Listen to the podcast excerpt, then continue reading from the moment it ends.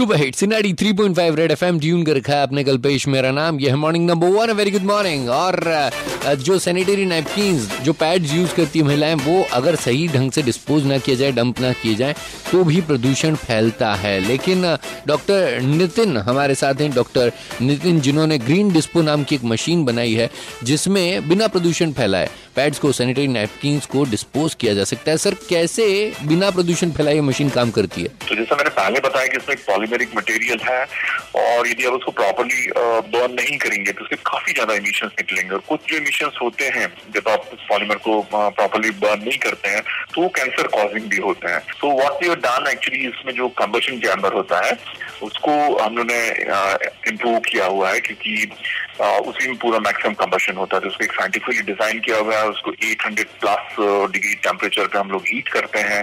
उसके बाद में भी जो इमिशन आते हैं, उसके लिए हम लोग ने एक सेकेंडरी चैम्बर दिया हुआ है ओके और वो सेकेंडरी चैम्बर का टेम्परेचर और हाई है, लगभग थाउज़ेंड डिग्री सेल्सियस है। ओके यानी कि मतलब कुल मिला के प्रदूषण को वो अंदर ही खत्म कर देता है। ग्रेट वेरी नाइस अच्छा गवर्नमेंट गवर्नमेंट का कितना इसको लेकर इंटरेस्ट आया है और अभी ये मशीन है, कोई इंसान अगर पर्सनली खरीदना चाहे घर के लिए, खरीद सकता है, नहीं खरीद सकता है यही सारी बातें बस थोड़ी सी देर में होंगी। Ninety three point five red FM M बच जाते रहो।